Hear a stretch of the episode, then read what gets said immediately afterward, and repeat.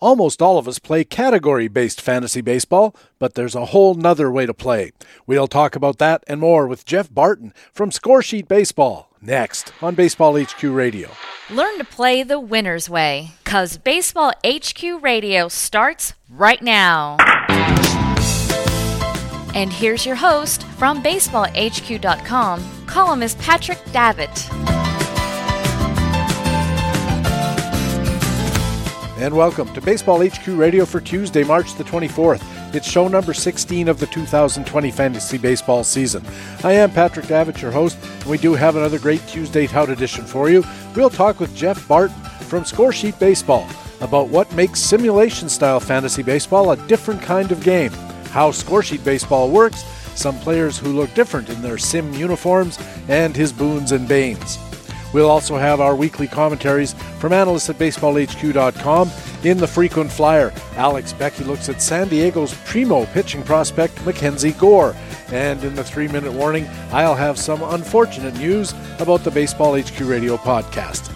It's another big Tuesday Tout edition. Thanks for joining us at Baseball HQ Radio. Hey, what do you say? We gotta talk some baseball.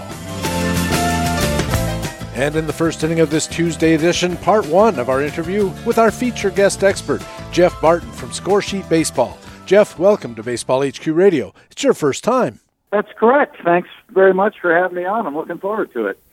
Yeah, I am too. Uh, we've spent some time together at First Pitch Arizona, and it was always a lot of laughs uh, out at the fire pit, as they call it, behind uh, one of the hotels that we stayed at, and a lot of good stories being told, and a lot of laughs, and so uh, and a lot of baseball, of course, which is what we're going to do here. Uh, I, would like to start by just mentioning that you are the owner and operator of Scoresheet Baseball, and I imagine that takes up a lot of your baseball-related time, and maybe any other game would be kind of a busman's holiday. But do you play other formats, and if so, what are they?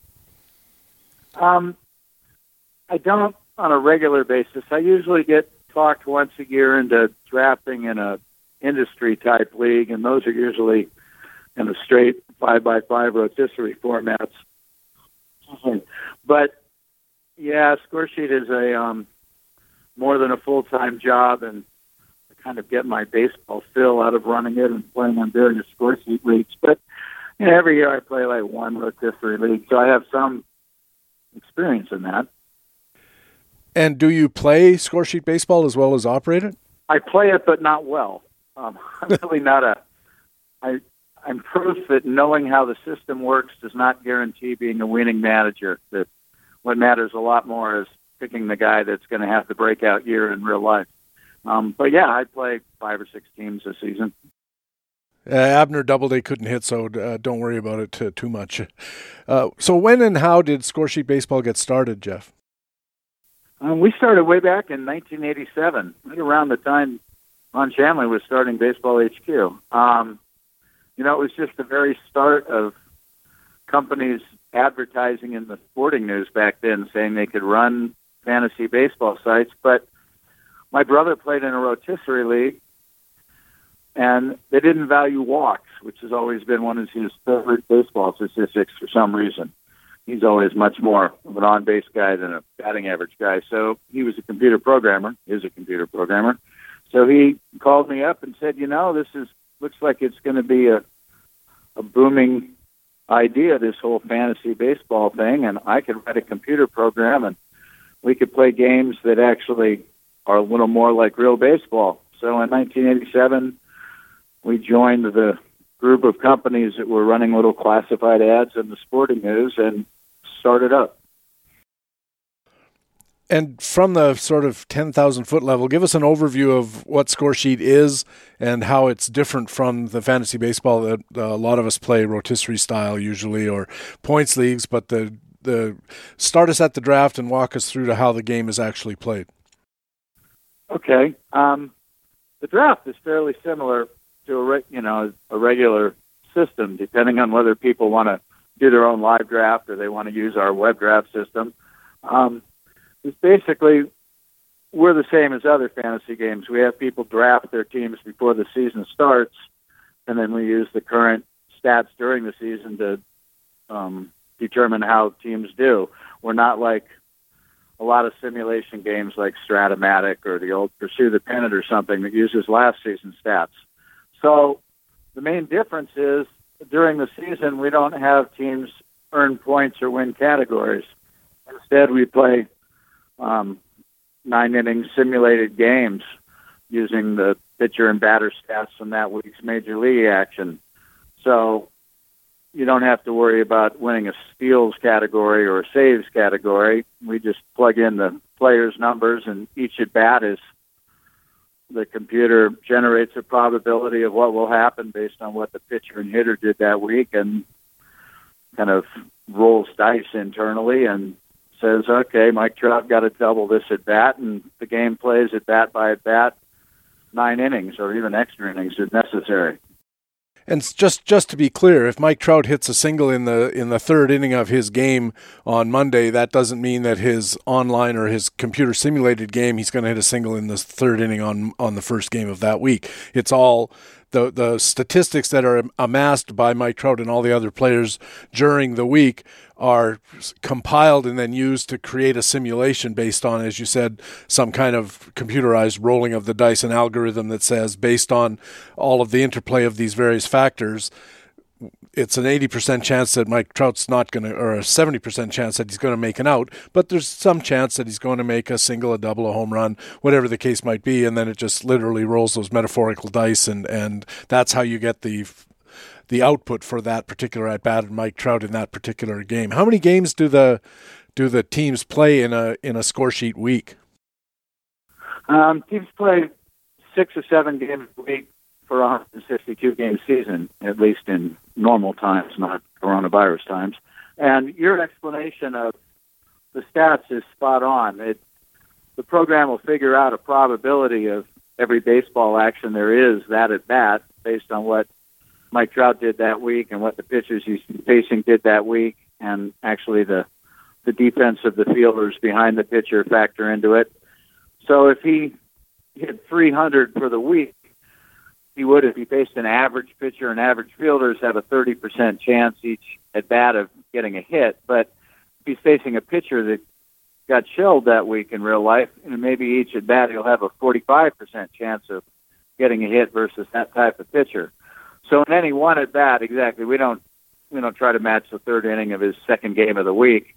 We use weekly totals. But at the end of the week, if he's faced pitchers who overall performed kind of like average, then if he hit 300 with two home runs that week in real life, he'll hit roughly 300 with two home runs for you. Um, and the same with the pitchers. If if they're facing kind of average batters and they had a 3.5 ERA that week, in real life, they'll have roughly a 3.5 ERA that week in Scoresheet. And all of this is compiled in a in a head to head format. So I, do I play my 100, uh, my six or seven games in a week? Uh, does my team play other teams in my league one time? One of them three, one of them four, just like uh, real Major League Baseball does in series. It yeah, it's a baseball schedule. So most weeks the average week you'll play two teams three times each. So you play two three game series a week.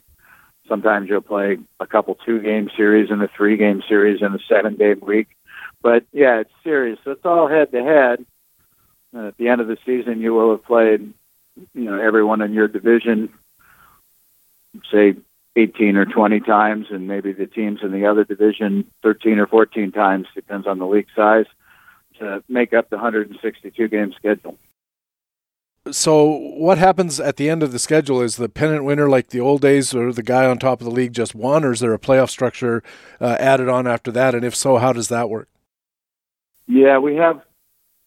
Well, we have a couple leagues that still just want um, the overall winner to be the winner, so they just play in one division. But 99% of our leagues have playoffs, so we we use the season long stats for our playoffs, but we wait September more heavily.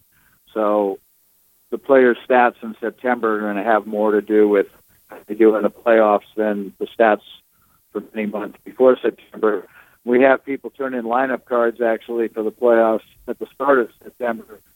So they still have to keep that element of predicting how a guy is going to do because uh, there have been simulation games around for a long time. An awful lot of people that are big baseball fans played maybe Strat-O-Matic as a kid, or on table baseball or something like that. Those games used past stats. You didn't really predict how guys were going to do when you made your lineup. So we try to, you know, we figure that's actually the most fun thing about fantasy baseball is picking players before the season starts and then making your lineups before the week begins so you don't know what people do. You're kind of trying to guess who's going to do best. So the playoffs do the same thing, but we do have playoffs, and they they essentially use season long stats. Like I said, with September weighted more heavily. As I understand it, in Scoresheet, the owner puts in a lineup and makes some uh, gameplay tactical choices. I'm gonna, I'm not gonna uh, have a guy take three and zero, oh or uh, this particular guy take on three and zero oh because I, of this pitcher. There's some fielding adjustments that you can make as the owner. Uh, am I to play the shift? That kind of thing. Well, we do have people turn in lineups, and they do have strategy columns. We don't quite get down to the. It's not really a pitch by pitch game. Um, so we don't have take on three and zero. Oh, but we, uh, you tell you tell us on the lineup card which of your players you want to try to steal if the situation warrants, and which ones you you don't because they're going to get thrown out more likely than not. We have you tell us who you want to sacrifice in the correct situation and what inning to start sacrificing with and who not to. We have platooning, we have pinch hitting. You know, you set an actual lineup, so it's not just who's my first baseman, who's my second baseman, but you set a regular batting order just like a real life manager would do.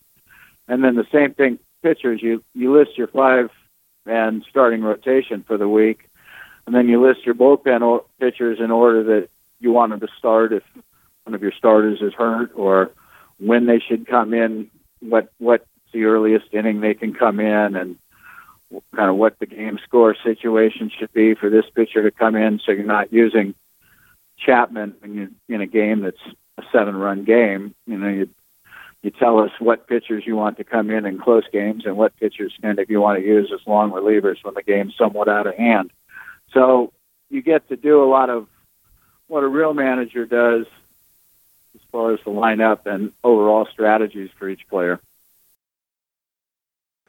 How does the time commitment compare, Jeff, for making this uh, fairly detailed lineup and all these batting order decisions and all the other tactical gameplay decisions?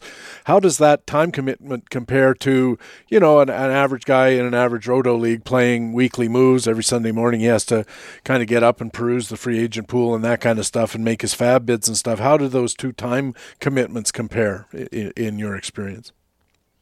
Well, I think in Scoresheet sure this is a strength anymore, but when we started score, we were, like I said, back '87. We were assuming this was just kind of a a hobby that people weren't going to be nearly as fanatical about as they turned out to be. So we've kind of designed the game to where the time commitment can be, if you want, fairly low.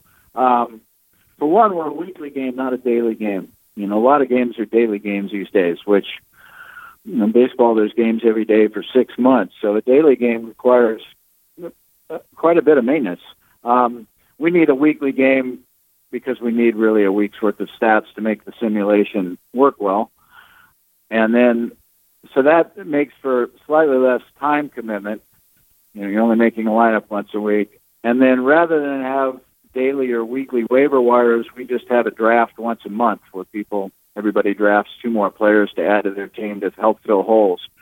Um, so I think the time commitment well certainly can be actually as little as you want. Making out the very first lineup card, if you've never played Scoresheet before, it's just like anything you've never done. That can take a little while, but once you make a lineup, then each week, unless you've made a really big trade during the week or something, you're more just kind of tinkering. You know, you, you're seeing that you're the third baseman you were starting is having a bad month, so you want to start your backup third baseman. But um, you know, some people just tinker with their lineup constantly. Trading is actually probably the biggest variable. If you're one of these guys that is constantly proposing trades to your league mates and all, you can spend a lot of time doing that. And if you're not much into trading, you can um, kind of let your team go. And then the draft in the preseason, we have a web draft that people seem to really like, and it it's kind of a slow draft you know, usually lasts a few weeks, and you put a list up on the web, and then most people change their list before every one of their picks.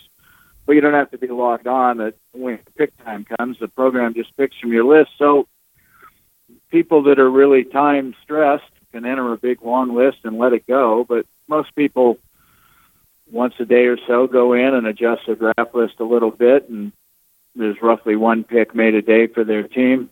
So I think it's it's a little up to the individual how much or how little time they put in. But I think it what most people find is it sounds like it's going to be a lot more time than a rotisserie team, and then in fact, especially compared to daily games, it often turns out it's less time consuming. Well, you mentioned that these the games take place in a league context. Does Scoresheet your company, assign people to leagues, or can twelve guys all contact you at once and say, "Look, we want to play in our own league with our twelve buddies, uh, all all of us together," or can you do either way? Um, we do both. If you want join by yourself, then we'll put you in a league with um, nine other guys. Most of our we have most of our leagues are ten team American League only, ten team National League only, or some bigger size of combined leagues we draft for both leagues. But if you join alone, you tell us which type of those three leagues you want to be in. We'll put you in a league with other guys, or if you just join with two or three friends, we'll we'll put you in a league with other people. Or if you want to have your own size league, you can have pretty much any size you want, and then you can either draft yourselves or you can ask us to set up a, a web draft if you're scattered around the country or whatever you like. So it's, kind of a join alone or join with friends. Either one works. And did I hear you correctly to say if my 11 buddies and I want to have a draft around a conference room table somewhere, uh, sink a few beers and uh, talk some smack to each other. We can draft our teams in an old fashioned auction format or however we want to disperse the talent and then just give you the finished rosters? That's correct. Um, and that certainly is the most fun way, I think, to do it. Though I don't know what's happened to America. People are all busy or something, but on Canada too. Um, you know, it used to be that we had probably half our leagues would do that. They would do their own draft. Maybe they'd have one guy call in on a conference call or something, but most of them would sit around a living room and draft live and send us the draft results. And it's down to where maybe 10 or 15 percent of our leagues do that now. And even the leagues where all 12 guys are friends – most of them now use our web draft. And the reason I keep hearing is they just can't find a day where 10 or 12 people can all take a whole afternoon off to drink beer with their friends, which is kind of a almost a sad statement on affairs, I think. Maybe they were just getting a, a real long head start on social isolation.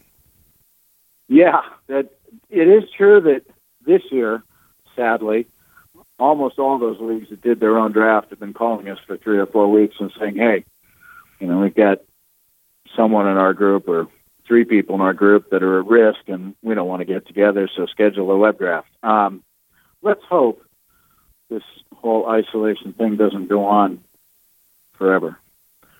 Oh, no kidding. Uh, it really is a thorn in everybody's side. Uh, we lost our Tout Wars draft this year because uh, nobody wanted to really travel to New York, given all, everything that was going on. And uh, I know a lot of people that travel to, to their old home drafts because uh, I think one of the reasons that long-standing leagues have fallen off in the personal drafting area is because not only finding a day when everybody can can manage, but finding a time when it's convenient for everybody to fly in and wherever the home city is, and hotels and you know all that kind of stuff adds to the complexity. And it's a a, a, fact of our modern societies is that we disperse. You know, as we get older, as we change jobs, a lot of us just move. And uh, my own home league, gosh, I started off when I was, you know, in, in, in my late twenties, and, and we had twelve guys for, for, you know, for the next ten years. We probably drafted live in our hometown, and one by one, you know, this guy moves to Swift Current, that guy goes to Saskatoon, another guy moves to Toronto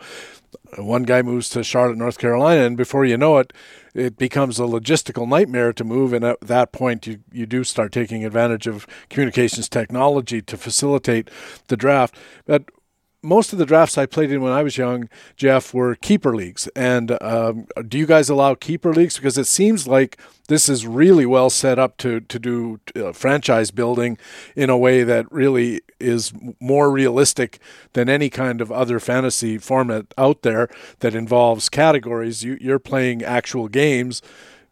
Do you allow keeper leagues? Yeah, in fact, um, I don't always know what what groups of friends are doing, but for the leagues we run, where we find the owners and all that, probably 80% of our leagues are keeper leagues now. Um, so we, you know, we allow trading of draft picks up to a year in advance, and we'll process the keepers and update rosters with everyone's keepers before the draft starts. So, yeah, that's a big part of Scoresheet. I think it's a bigger and bigger part of the year of all fantasy baseball. But as you said, I think for we are um, maybe a little better set up for keeper leagues because our pitches were kind of more like real baseball anyhow, and so obviously a keeper league is more like managing a real life franchise than a single season. I'm one of the diehards who like single season, so I do both because you know I just like the thought knowing that if I go into a room and I get lucky and pick number one out of the hat as far as drafting order, I can take Mike Trout or Lindor or whoever I want, number one. But I'm definitely in the minority. I said it's probably 80% of our leagues are keeper leagues. Um, and it certainly, you know, it, it adds a lot to the game knowing that drafting minor leaguers matters. And, you know, if you're out of the pennant race in August because your best player got hurt, you have something to do because you can start making trades to build for next year. And I assume that leagues that come to you fully formed or, or have formed over the years and are long-standing keeper leagues have their own rules about what constitutes a legal trade, vetoing, all that kind of nonsense that invariably pops up in trading leagues. But what about uh, single-season leagues that uh, where you're bringing together strangers uh, through the site do, do you do you establish the rules of the league as far as trading is concerned and FAAB bidding and all of the acquisition processes that take place during the season? Because you don't have a, a group of 12 people that may have already decided those things? Well um, i mean we certainly set the rules for the draft works and lineup rules and roster size and all that. You know we have I don't know places, we we really don't have that many trading problems. I mean, I won't say we never do. You know, once in a great while, we'll just have two people that make a ridiculous trade. Though it's almost never two friends colluding to make one super team. Um, I think you know sometimes it's more of a one kind of guy taking advantage of someone who maybe isn't paying as much attention. But you know, we also don't offer cash prizes, and actually, almost any league that offers any kind of sizable cash prize doesn't allow any trading because if I thought I could win fifty thousand bucks, I'd have a lot more incentive to call my buddy and say, "Hey, here's here's a bag of baseballs, give me Trout." Um, so we don't, but we just don't have that much problem with trading, and actually, you know, well over half, probably sixty percent of our leagues the ones we put together with people that didn't know each other. But I don't know if it's something about the kind of guy that wants to play a simulation instead of just adding up points or what. But most of the guys that play our game, they just they understand that if you make a bad trade, it it affects the whole league, and we just don't seem to have much problems with trades. And then the other rules, how many players you keep and all that. If it's a private league and they want to you know, all we really need them to do is send in their rosters of who's being kept every year. And if one team keeps three people and one keeps 13 and the team that keeps three gets to start drafting in round four and the team that keeps 13 doesn't start drafting until round 14, we can accommodate that kind of thing. Or if they follow our regular rules, everybody keeps the same number of players and they all start drafting the same round. But we're fairly flexible as far as that if a league has its own custom rules.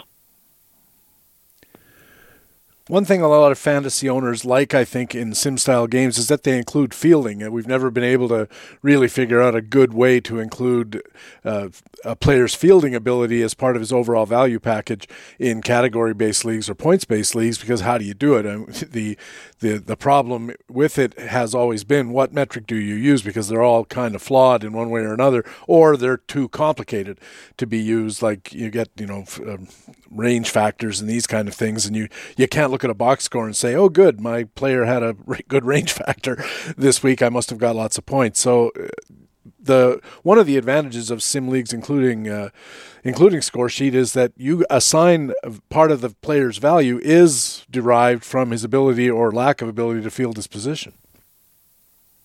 That's correct. Um, we do it two ways. A player's errors are pretty much treated just like hits or strikeouts or whatever. They're based on how many errors they made that week in real life.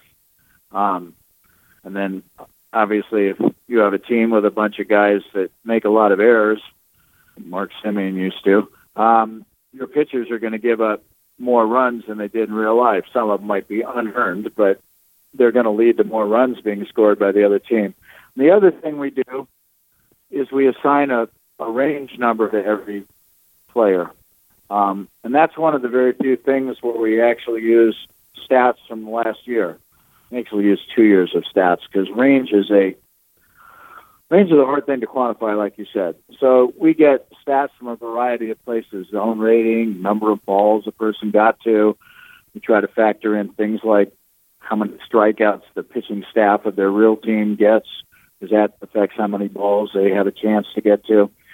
And we do all that before the season, and then when we put our player list for the year, it'll say Bogaerts is much below average range, or Andrelton Simmons is this much above average.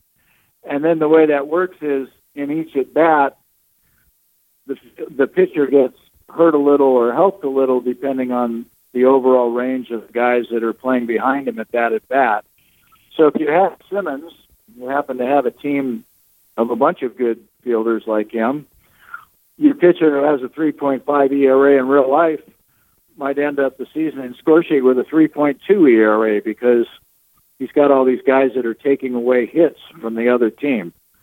Um, and so it, it certainly affects a player's worth. Keeping things simple because fielding is incredible, but you know he an average hitter, and his fielding is so good that he still becomes one of the more valuable shortstops in the game, uh, which is certainly reflects real baseball.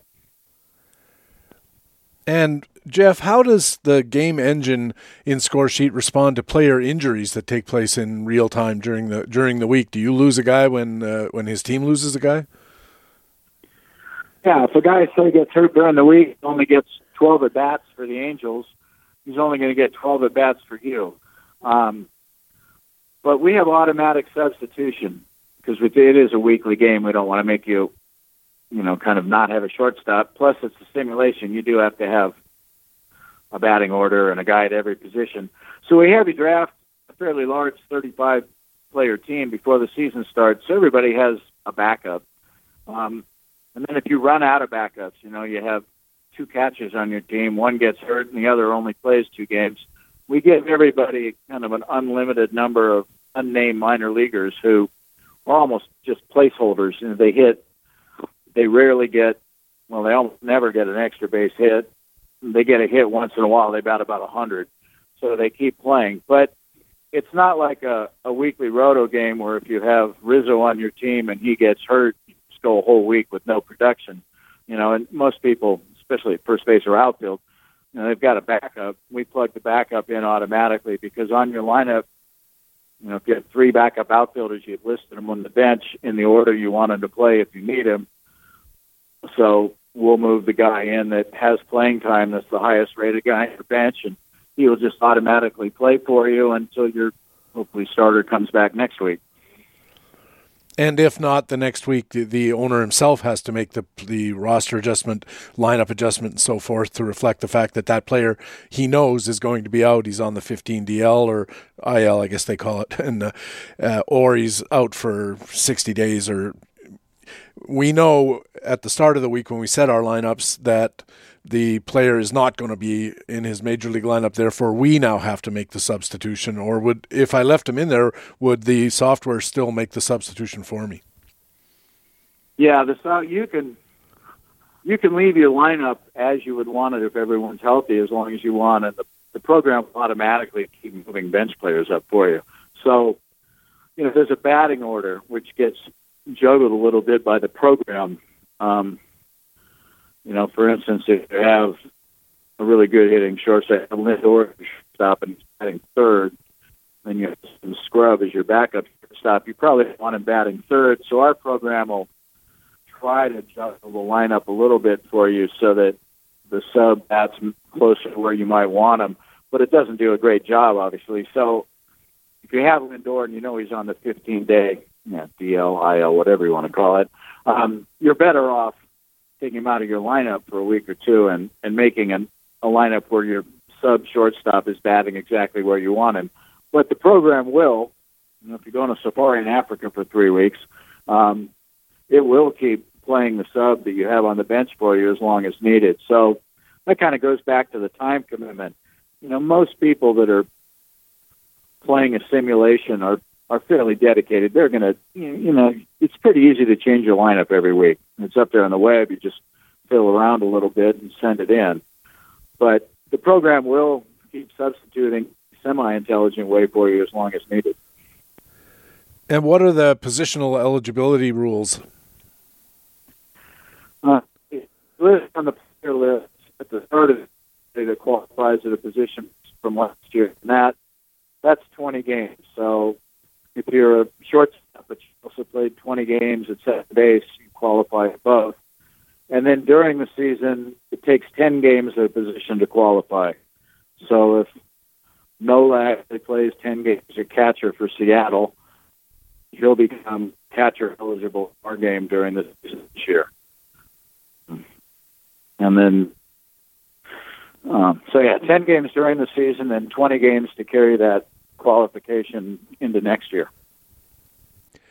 Jeff, this has been interesting so far. I'm going to take a break, uh, do a little business, and then when we come back, maybe talk a little bit about strategies, about the current situation in Major League Baseball and how that's affecting things, and maybe a few players, uh, and uh, it, hope we'll keep this momentum that we've got going. Can you hang in there for 30 seconds or so? Oh, as long as you want. Jeff Barton runs Scoresheet Baseball.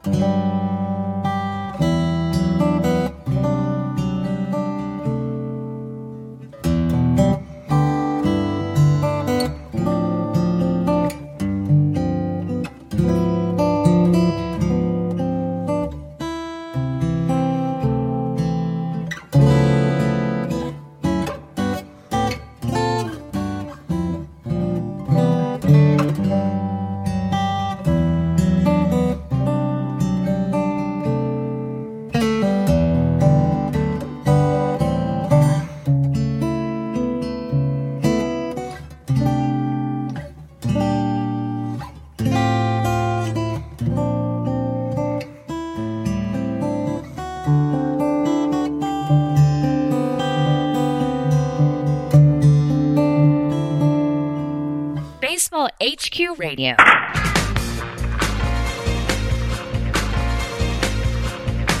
And welcome back to Baseball HQ Radio. I'm Patrick Davitt. That sad minor chord version of Take Me Out to the Ball Game was played by the fine classical guitarist and a pretty classic center fielder, Bernie Williams. Now let's get to part two of our Tuesday Tout feature interview with Jeff Barton from Scoresheet Baseball. Jeff, welcome back. Hi, Patrick. Good to be with you. We've been talking about Scoresheet Baseball and most of the fantasy players I know who enjoy sim games like to try unorthodox strategies, or a lot of them. Maybe not in in in your experience, because I probably hang around with a rarefied kind of baseball fan. But I know players who are in simulation games, including yours, who tried to use the opener approach years before it appeared in Major League Baseball. I know other guys who practiced uh, leverage management tactics in their bullpens. No such thing as a closer. I want my best guy in in the worst situation. And our mutual friend Gene McCaffrey has used a batting order tactic that has the best hitter first, Mike Trout, the second best hitter second, Anthony Rendon, and so on down the list. If you're talking about the Angels, all of these players have said that their willingness to be unorthodox has led to winning in their sim leagues. But the counter is that such tactics are sometimes gaming the system. They're gaming the scoring rules or the algorithm by exploiting ways in which the sim is clearly not an accurate reflection of real Major League Baseball and not an accurate reflection of things that would make sense. How open is Scoresheet to experimentation like this and unorthodox lineup management? Um, pretty open. I would say the one thing we don't allow is we don't let people bat pitchers eighth. Uh, we just don't have it in our game. But other than that, we're fairly open to it. And I think, well, I think some of those things work really well, especially relievers. One thing about our game that's always been true compared to Roto is that saves, real life saves, just do not matter in our game. What matters is how well the pitcher pitches. Um, you know, I think part of why real life managers don't do leverage in their bullpen, don't bring in Chapman in the eighth inning when the bases are loaded and Trout is coming up like they should, is because Chapman's agent calls the manager and says, "Hey, my guy can't get a save if he's pitching in the seventh or eighth inning. How's he going to make twenty-five million? Don't do that again." We don't have that problem in a fantasy league, and so uh, a lot of our managers, I think, will bring in their better pitchers early if need be, um, without worrying about real life. Same with openers. You know, you don't have to worry about a starting pitcher get getting bent out of shape because he didn't get to start. Um, and then, and the lineup thing that uses a, a fair number of people do different lineups in Scoresheet than the real life manager uses. Like you said, that the batting Willie Mays first back in the day, or Mike Trout first. You know, is it's you want to get those guys as many at bats as you can. Um, I think the the gaming of the system isn't nearly as big a problem in our game as in the historical sims because the stats aren't known. When if you know the stats, you can really do some things, especially with pitchers, that you would never do in real life because you don't know that this guy that's usually is not a very good pitcher had the greatest month of his career because you're having to turn in lineups and Scoresheet before you know what they did. So I don't think the gaming of the system is quite the problem in Scoresheet as it is in historical sim. But certainly people play around with things. They'll start pitchers that they know aren't going to pitch five or six innings, or they'll, like you said, bat Mike Trout first. And it's it's kind of a fun thing to do, especially if maybe later on in the season you just haven't had a great year, you're going to miss the playoffs anyhow. In that case, you might as well try you know, do I want everyone to steal? Do I want no one to steal? Um, do I want to never ever sacrifice bunt? Those kind of things, you know, are kind of fun to play around with. One aspect of it that I always thought would be interesting to in those sim leagues, and I played very basic ones when I was a kid. They were all like Babe Ruth, Ted Williams. That was your player pool, and rolling rolling regular six sided dice and stuff. I don't I don't even remember who it was. I think it was a Sports Illustrated board game that my buddy had yeah, and it was it, it, was pretty basic, but still, we, you know, we did start messing around with. Uh, of course, when you first get it, you're going to have Gehrig batting third and Ruth batting fourth, and then you start thinking, well, you know, maybe I maybe I'll move them up in the order. Maybe I'll put them four four guys apart so they can get both get a grand slam. You know, stuff like that, weird stuff like that. And one of the things about about the uh, availability of lineup setting and and t- uh, tactical adjustments that you can make in simulation games, I think that's really interesting. Is in regular fantasy baseball, it's like we feel like we're trying to outsmart or keep up with real front office general managers. And in the sim games, it's more like we're trying to outsmart or keep up with or, or outthink the field managers. And in a lot of ways, that's more interesting because it's less like you're sitting behind a desk uh, filing contracts and more like you're out there, you know, flashing the signals or banging on the garbage can if you're in Houston and making things happen in a more real, direct way. Yeah, I think that's true. I mean, like I said, I'm not a rotisserie expert by any means. I just play enough to know how it works. Um, you know, one of the things I find really frustrating is like a lot of people, I think, is trying to guess who some manager is going to use as their closer that season or that month or even that week. Um, so you don't have that problem in a sim. You know, like Emilio Pagan got traded to Padres, where they already have Kirby Yates, I think it is, to get the saves. But he's going to be just invaluable in Scoresheet as he was before the trade, assuming he pitches well. And so you don't have to worry so much about how some manager is going to use him. You do have to play the manager game a little bit of who's going to get playing time. Um, you know, it, having a catcher on your team that only gets four at bats a week because his real life manager doesn't play him definitely comes into play. If, if you think Dusty Baker is going to do nothing but play veterans, then drafting some young up and comer isn't going to help you much because he's just going to sit on the bench. But yeah, I think you know it's just more like real baseball, and so you're you're making decisions on a player's ability and not worried so much about what his manager is going to do. It's what you as the manager want to do. We've been talking about the lack of real baseball because of the COVID situation and everybody's trying to hunker down. What is Scoresheet doing without actual games upon which to rely for the game outcomes that you use to create the sim? Well, for one, hopefully, for all of us, life gets back to normal sooner, not later.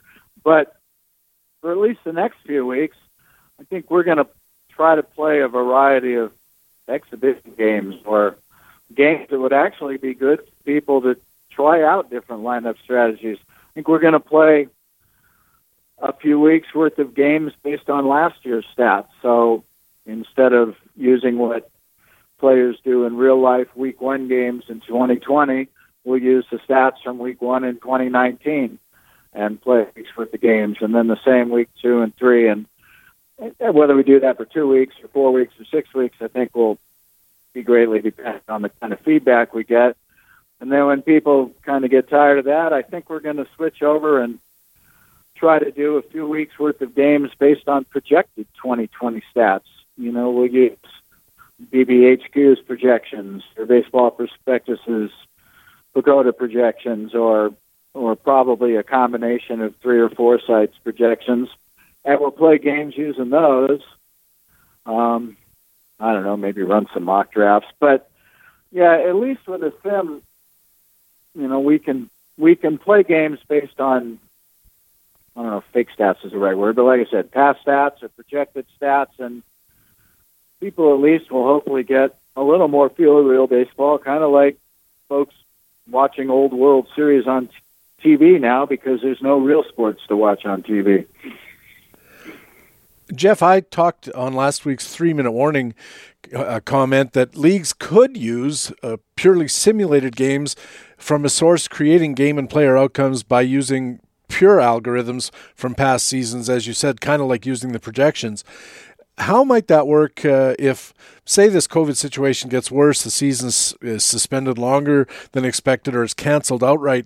It seems like the behind the scenes work that you guys have done to create these outcomes, which is basically looking at what happened, taking uh, some aspects of it and rolling some dice it doesn't seem like that big of a stretch to take the basic player skills, maybe using some StatCast data and that kind of stuff, and creating the necessary game environment using algorithms that you could actually create an entirely fictitious league using created stats that would be relatively recognizable to people who look at the end, maybe end of the year stats and say, "Oh, look, Mike Trout came up with a Mike Trout like season," or, or you know Miguel Sano came up with a relatively Miguel Sano like season and just split it up in unusual or not unusual, but in random ways to to gamify the outcomes on a week by week basis, so that you can have game by game outcomes, head to head outcomes.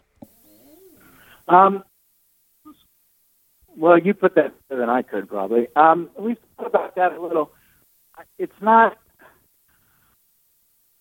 I think, or at least if we tried to kind of create, change around our program to do that. Would generate a season's worth of stats based on the last three years player stats and some some idea of who's going to be in, who's not going to be injured. I'm I'm kind of hoping that the amount of weeks or even months it would take, they'll be playing real baseball. Uh, I think someone is going to probably do that. Um, I think specifically the Scoresheet. We're just not really set up to generate stats based on old stats that would be meaningful. I mean, we could kind a lousy job pretty easily, but I think, to be honest, probably the better stats to use would be people that more or less make a living projecting stats. I think they can, you know, it, we could play games and all that, but I'm not sure that what we came up with for Mike Trout to do for the season would be any more meaningful than what BBHQ says Mike Trout's going to do this season.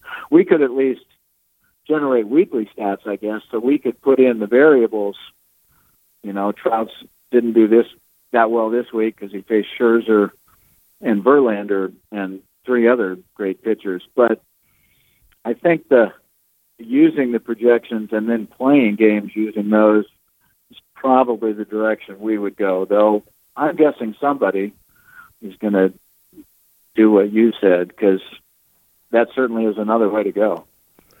Yeah, it seems to me like a business opportunity if you could convince the fantasy baseball marketplace that the that the outcomes that are being presented are truly random but fit into the general patterns of player performance, especially the way you guys do with uh, you know a, a, a better pitcher is going to constrain even the better hitters' outcomes, and a worse pitcher is going to allow better. And you could figure out a way to match that kind of stuff up. I wonder if somebody's going to come up with a plan to say, look, we're going to create an entirely virtual baseball season. We'll publish the stats every week of what every guy did, and then if you want to use them, you pay us sixty bucks for a league or whatever, and you can use them and and and pick up when uh, when regular baseball restarts. You can keep your stats and just move forward. I, I don't know. I, th- I think it could happen. I'm I'm curious to see if it'll happen. We'll put it that way. Uh, you're listening to Baseball HQ Radio. I'm Patrick Davitt with Jeff Barton from Scoresheet Baseball. And Jeff, you said in an article I read that the biggest mistake roto players make when they're drafting a scoresheet team is they rely on their old roto thinking uh, to determine value. You said they should draft players not on their roto values but on their real values. Uh, maybe explain what you meant by that. I'm um, sure. Yeah, I've written draft aids over the years that basically try to hammer the point home. So there's a couple things to that. One is, you know, Roto uses steals and runs scored because they want to have some measure of speed. Um, and then, you know, winning a steal category is just as good as winning a, a batting average category. And so people draft Billy Hamilton really high because they think all by himself he might win him a steals category. Whereas you know, Billy Hamilton is just not very valued as a real baseball player, and certainly not a third round pick like he used to be in rotisserie. So, one thing you have to do when you're drafting for Scoresheet is, not try to win a category, but basically just draft a guy. If, if Dodgers are your favorite team, and the Dodgers were drafting a team from scratch, who would you draft to play for the Dodgers in real life? Um, you don't want to worry about categories. And then the stats that do matter the most are the same ones that matter the most in real baseball, which for hitters is generally on base percentage, not just, you know, I think most serious baseball fans understand that on base percentage is a much more valuable statistic than batting average because the old saying that a walk is as good as a hit, if there's no one on base, a walk is exactly as valuable as a single. Um, obviously, if there are people on base, it's not, but just getting on base so the guy behind you can hit a home run is valuable. So on base percentage and slugging percentage are the two most important stats for hitters in our game. And for pitchers, it's ERA and and WHIP. Well, WHIP more for relievers. If they come in and there's two men on base, you don't really want them giving up a hit, they'll score. But you don't want to worry about the team dependent stats like runs scored, RBIs, pitcher wins, because those have a lot to do with your teammates in real life. It's it's hard to win a game if you're pitching for the Giants. They only score two runs every game. Um, so you really want to look at the individual dependent stats, like I said, on percentage and ERA, and you want to you want to stay away from the guys that aren't really that great a pitcher, but their manager loves to give them saves, and so they move way up the draft board in rotisserie, but not Scoresheet When I was thinking about this, I thought the, the first guy that popped into my mind as having a real value disparity is going to be a guy like Miguel Sano. He's going to hit lots of home runs. He's going to hit for a lot of power. He draws a fair number of walks, so his on base percentage is usually pretty good, but his fielding is atrocious.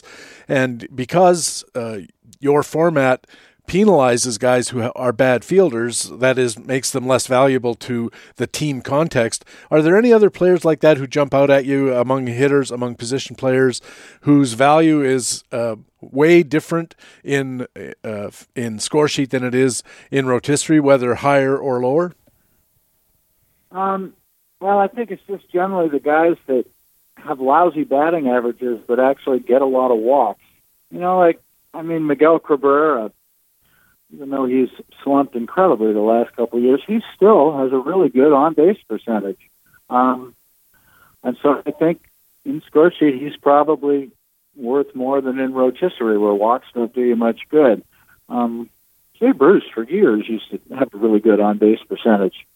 Um, so I, I guess I don't specifically, well, Cabrera, Alex Gordon, I was looking at him. His on base percentage last year was a lot better than his batting average um, guys like that. And then I think the bigger guys are just the pitchers. Like I said, I mentioned Emilio Pagan earlier. It just doesn't matter that he won't get any saves if Yates gets every one of them, as long as he's striking 11, 12 guys out per inning and has a low ERA. Because in Scoresheet, starting pitchers just don't go eight, nine innings anymore. So you can't just trot a starting pitcher out there, have him pitch eight innings, and then have your closer come in just like real life, you got to have something to the sixth inning, the seventh inning, and the eighth inning.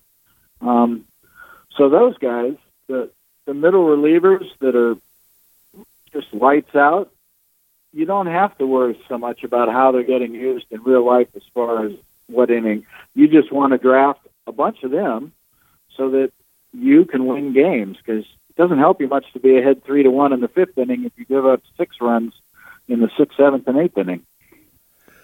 Plus, as you said, if you happen to have a, an Emilio Pagan who doesn't uh, get drafted because everybody else in your league thinks he's not going to get saves, not realizing that that doesn't matter because you decide when that pitcher is going to get the save opportunity and presumably uh, keep a game from being lost, which is which is the end result that you're trying to get. And I think that's something that's really important to always keep in mind with these sims is that you're not amassing stats. You're trying to figure out ways to apply hitter talents and pitcher talents in context to win a game that they're in. And I think that's a huge difference. You know who struck me uh, while I was th- listening to you about uh, on base percentage? In Toronto, there's a kid, Cavan Biggio, Craig Biggio's son, of course.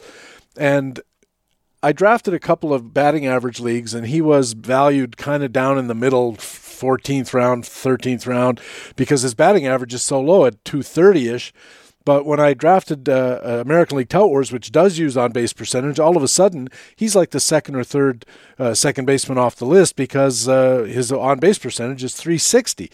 So he's got a 130 point difference between batting average and his on base percentage. That's a huge difference, and I imagine that probably plays in Scoresheet. It definitely does, and you know I think it plays in real life too. That the general managers and on-field managers these days in baseball are not um, dumb. They can read numbers. They understand that. You know, I don't, I don't think the on-field manager is mind if Biggio hits 230 if he has a 345 on base percentage. Um, so yeah, I think if you can find those guys, then you know that was that Moneyball book that a lot of us have read from the A's. What 10, 15 years ago. That was one of the things they looked for was guys who got a lot of walks because at the time it was greatly undervalued in baseball. Um, it's not nearly as much anymore. But if you can find things that maybe the guys in your league aren't paying much attention to, they for some reason are looking at batting average, and you can find the guy with the on base good on base percentage, it's a big advantage. You mentioned another example of hidden player value that is more contextual in nature in drafting two players that you can platoon at a single position. And I'm old enough that I remember Earl Weaver uh, in uh, in Baltimore with John Lowenstein and Gary Roenicke platooning them right-handed hitter, left-handed hitter, and combining the two of them, I think he ended up with a 330 batting average. I don't know what their on-base percentage would have been, but with a 330 batting average ish and a whole bunch of uh, RBIs and runs scored because both of them could hit opposite-hand pitching like crazy. And Weaver said, "Okay, we'll put a right-handed hitter against left-handed pitchers, and we'll reverse the field, and we'll have a a composite left fielder who's going to be very, very productive and help us win games. And the lineup setting apparatus in Scoresheet, uh, if I understood you correctly from before, you can put in two different lineups depending on whether you're facing right or left-handed pitching. You could take advantage of that. That's correct. We platooning is actually still a big part of Scoresheet. Um, you know, it's died out a little real life baseball because these teams are carrying like team pitchers on average out of a 25 man roster. So they just don't have a bench big enough to do a whole lot of things, though they are supposed to go to 26 players this year. But in Scoresheet, um, we still allow platooning. We, we let you list 30 guys on a lineup card. So there are you can list an entirely different lineup versus a right-handed starting pitcher and versus a left-handed starting pitcher. And so don't get, you know, a Freddie Freeman that you're going to play every day at first base you can later on in the draft get a decent right-handed hitting first baseman and a decent left-handed hitting first baseman. And if you platoon them, especially if you draft the guys who have bigger splits than average, you know, you can get Freddie Freeman production out of two 13th, a 12th and a 13th round pick or 13th and a 16th without having to spend a first or a second round pick getting a, a Freddie Freeman guy. Um, so platooning is is definitely a big part. And I'm like you. I grew up where managers platoons, and it was it was just a big part of baseball. You're listening to Baseball HQ Radio. Patrick Davitt with Jeff Barton from Scoresheet. And Jeff, I like to ask our experts to talk about players they think are going to be boons and banes for the fantasy season, assuming we have a fantasy season. Um, let's start with your boons. These are guys you just think should interest our listeners? Uh, uh, we'll start in the American League. Uh, who's a hitter you think could surprise and be a delightful surprise for his um, his owners this year? Well, I mean, not really sleeper, I guess, but I really think Franmil is. Uh, I've got him in a number of leagues because I guess that means I like him more than anybody else, which not be a, a great thing. But he's a guy I've been targeting, and thus I ended up with with him. I think that you know, he's. I'm kind of a one of those post hype guys a little bit. I still believe that picking guys that when they were 22 were getting all this hype, and then because they were young, maybe they didn't do as well as it, people thought, and now they're more like 26 and they kind of blossom. So he would, you know, he's not a great surprise, but he is one of the guys I've been getting in a lot of leagues. And in the National League, who could be a boon hitter? Nick Senzel. That's my guy, and I'm sticking with it. And over to the mound, uh, who's an American League pitcher you like as a boon? A couple of guys like Ryu and Rich Hill, who get injured every year, it seems like, but have great stats when they do pitch. I think those two guys and guys like them might you know, be some of the very few people that'll benefit from this whole COVID virus thing. Because if there's only say 120 games, um, maybe they'll be able to stay healthy for a large percentage. So those guys, if I wasn't targeting them so much back in February because I don't like picking guys who get injured all the time. But I think if I was drafting a team right now, they would be a lot higher on my draft list. And in the National League, any pitchers who fit that bill? Um, not well. I I already talked about Pagan a bunch. I was going to list the one one reliever, and he's my guy that I think is falling way down draft boards. So I've already mentioned him. So I guess I'm going to have to pass on the other ones. Jeff Barton's Boons, Fran Reyes of Cleveland, Nick Senzel of Cincinnati, uh, Hyunjin Ryu in Toronto, Rich Hill in Minnesota, and Emilio Pagan of San Diego. Let's move over to the Banes now. Jeff, these are guys about whom you think listeners should be cautious uh, in the 2020 season, truncated or not. Uh, American League hitter who could be a Bane.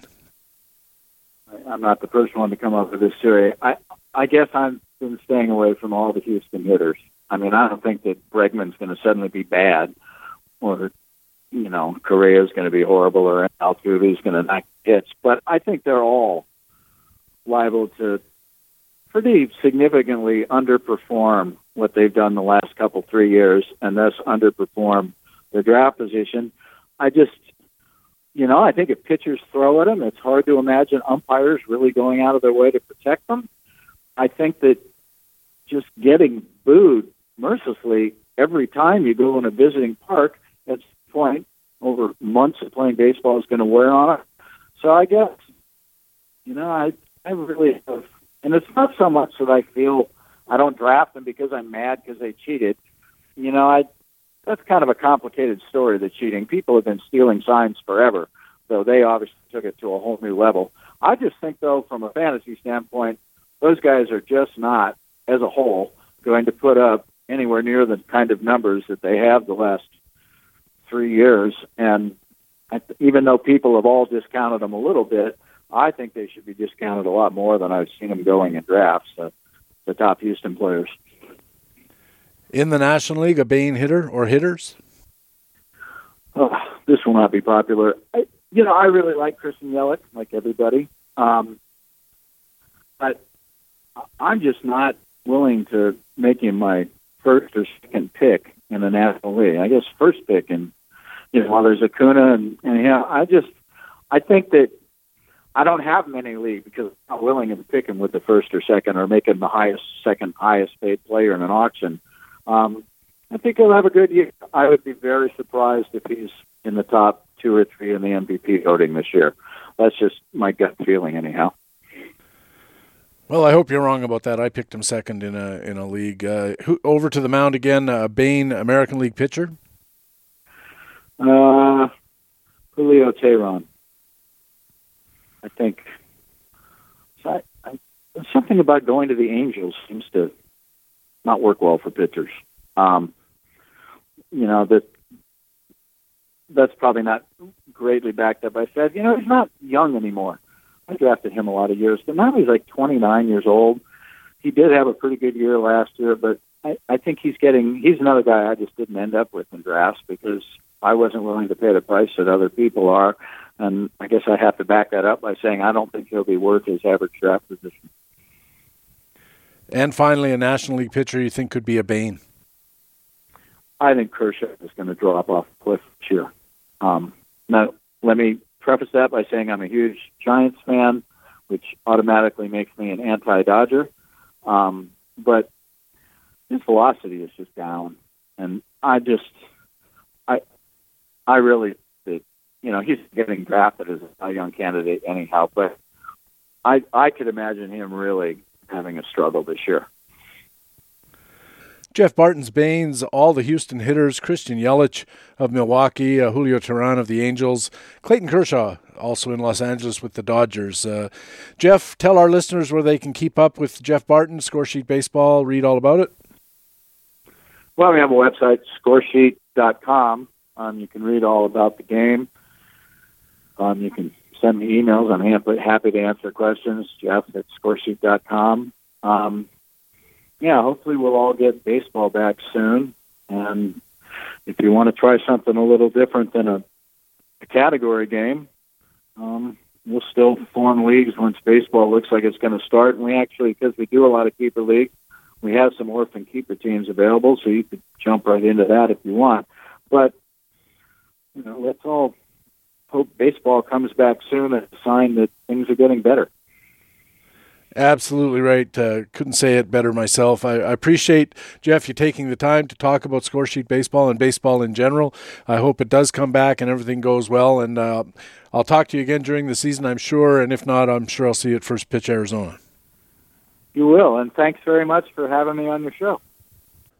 Jeff Barton runs the simulation baseball site and game Scoresheet Baseball. Now it's time for our HQ Radio commentaries. I'll have the three minute warning in just a minute. And leading off, it's our frequent flyer comment, where we apply baseballhq.com tools to pick out players on whom you might want to take a flyer because they could be available late in your draft and they have the potential to deliver big returns. This week's frequent flyer is San Diego pitching prospect Mackenzie Gore, and here to tell you more is Baseball HQ analyst Alex Beckey. He's quite possibly the best arm in the minors right now, according to the 2020 Minor League Baseball analyst, and he's a dynasty darling, according to Ron Shandler's 2020 baseball forecaster. So, just who is he? Of course, we're talking about 21 year old San Diego Padres left hander Mackenzie Gore, an athletic, polished starter who has moved quickly through the Padres system and profiles as a top of the rotation linchpin, according to the 2020 baseball forecaster. Amazingly, Mackenzie Gore has risen quickly through the ranks, arriving at AA Amarillo and officially becoming a sod poodle on July 9, 2019, where he promptly struck out 25 batters in five starts on his way to racking up 135 Ks in only 101 innings pitched, while compiling a 169 ERA through two levels of the minors in 2019. Wow!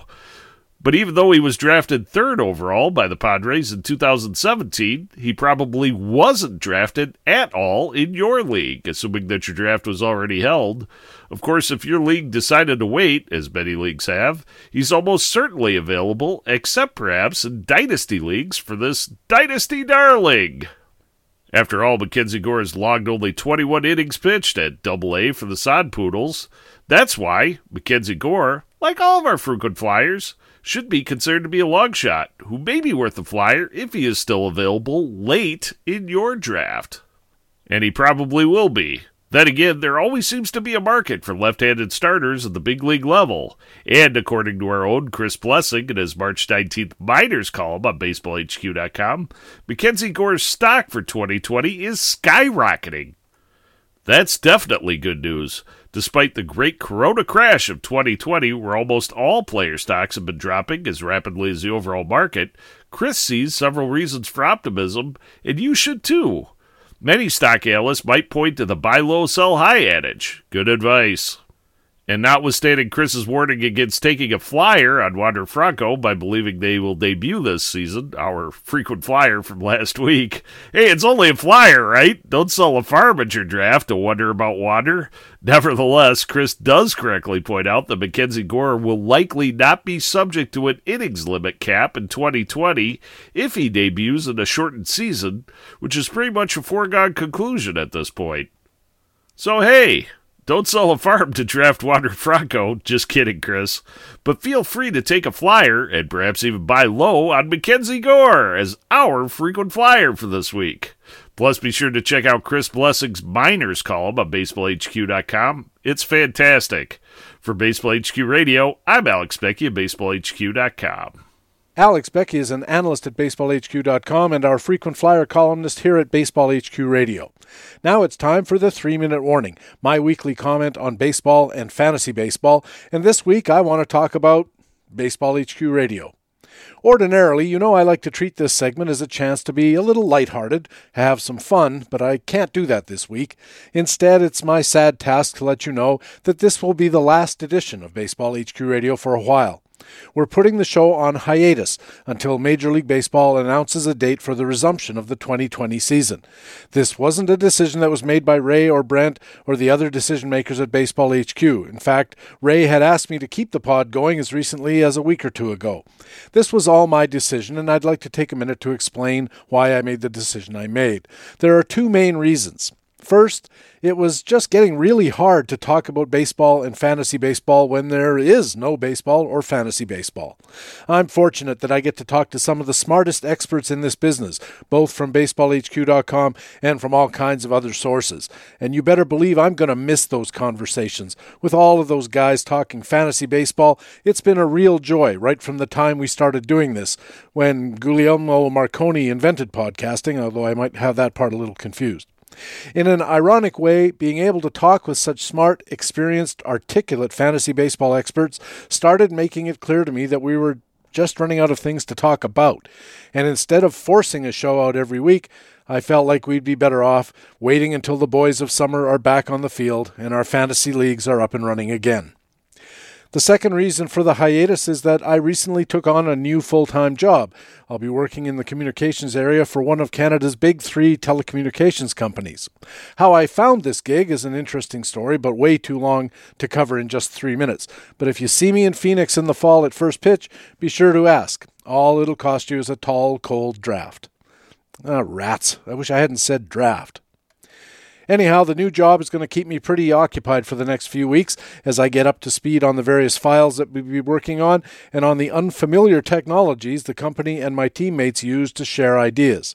If everything works out by the time I'm up to speed, the virus will have been beaten. And I'm 100% sure the virus is going to be beaten.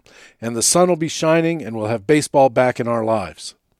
In the meantime, at the risk of veering off the narrow path of baseball talk, possibly giving Ray a heart murmur, please let me ask that you do your part in beating the bug.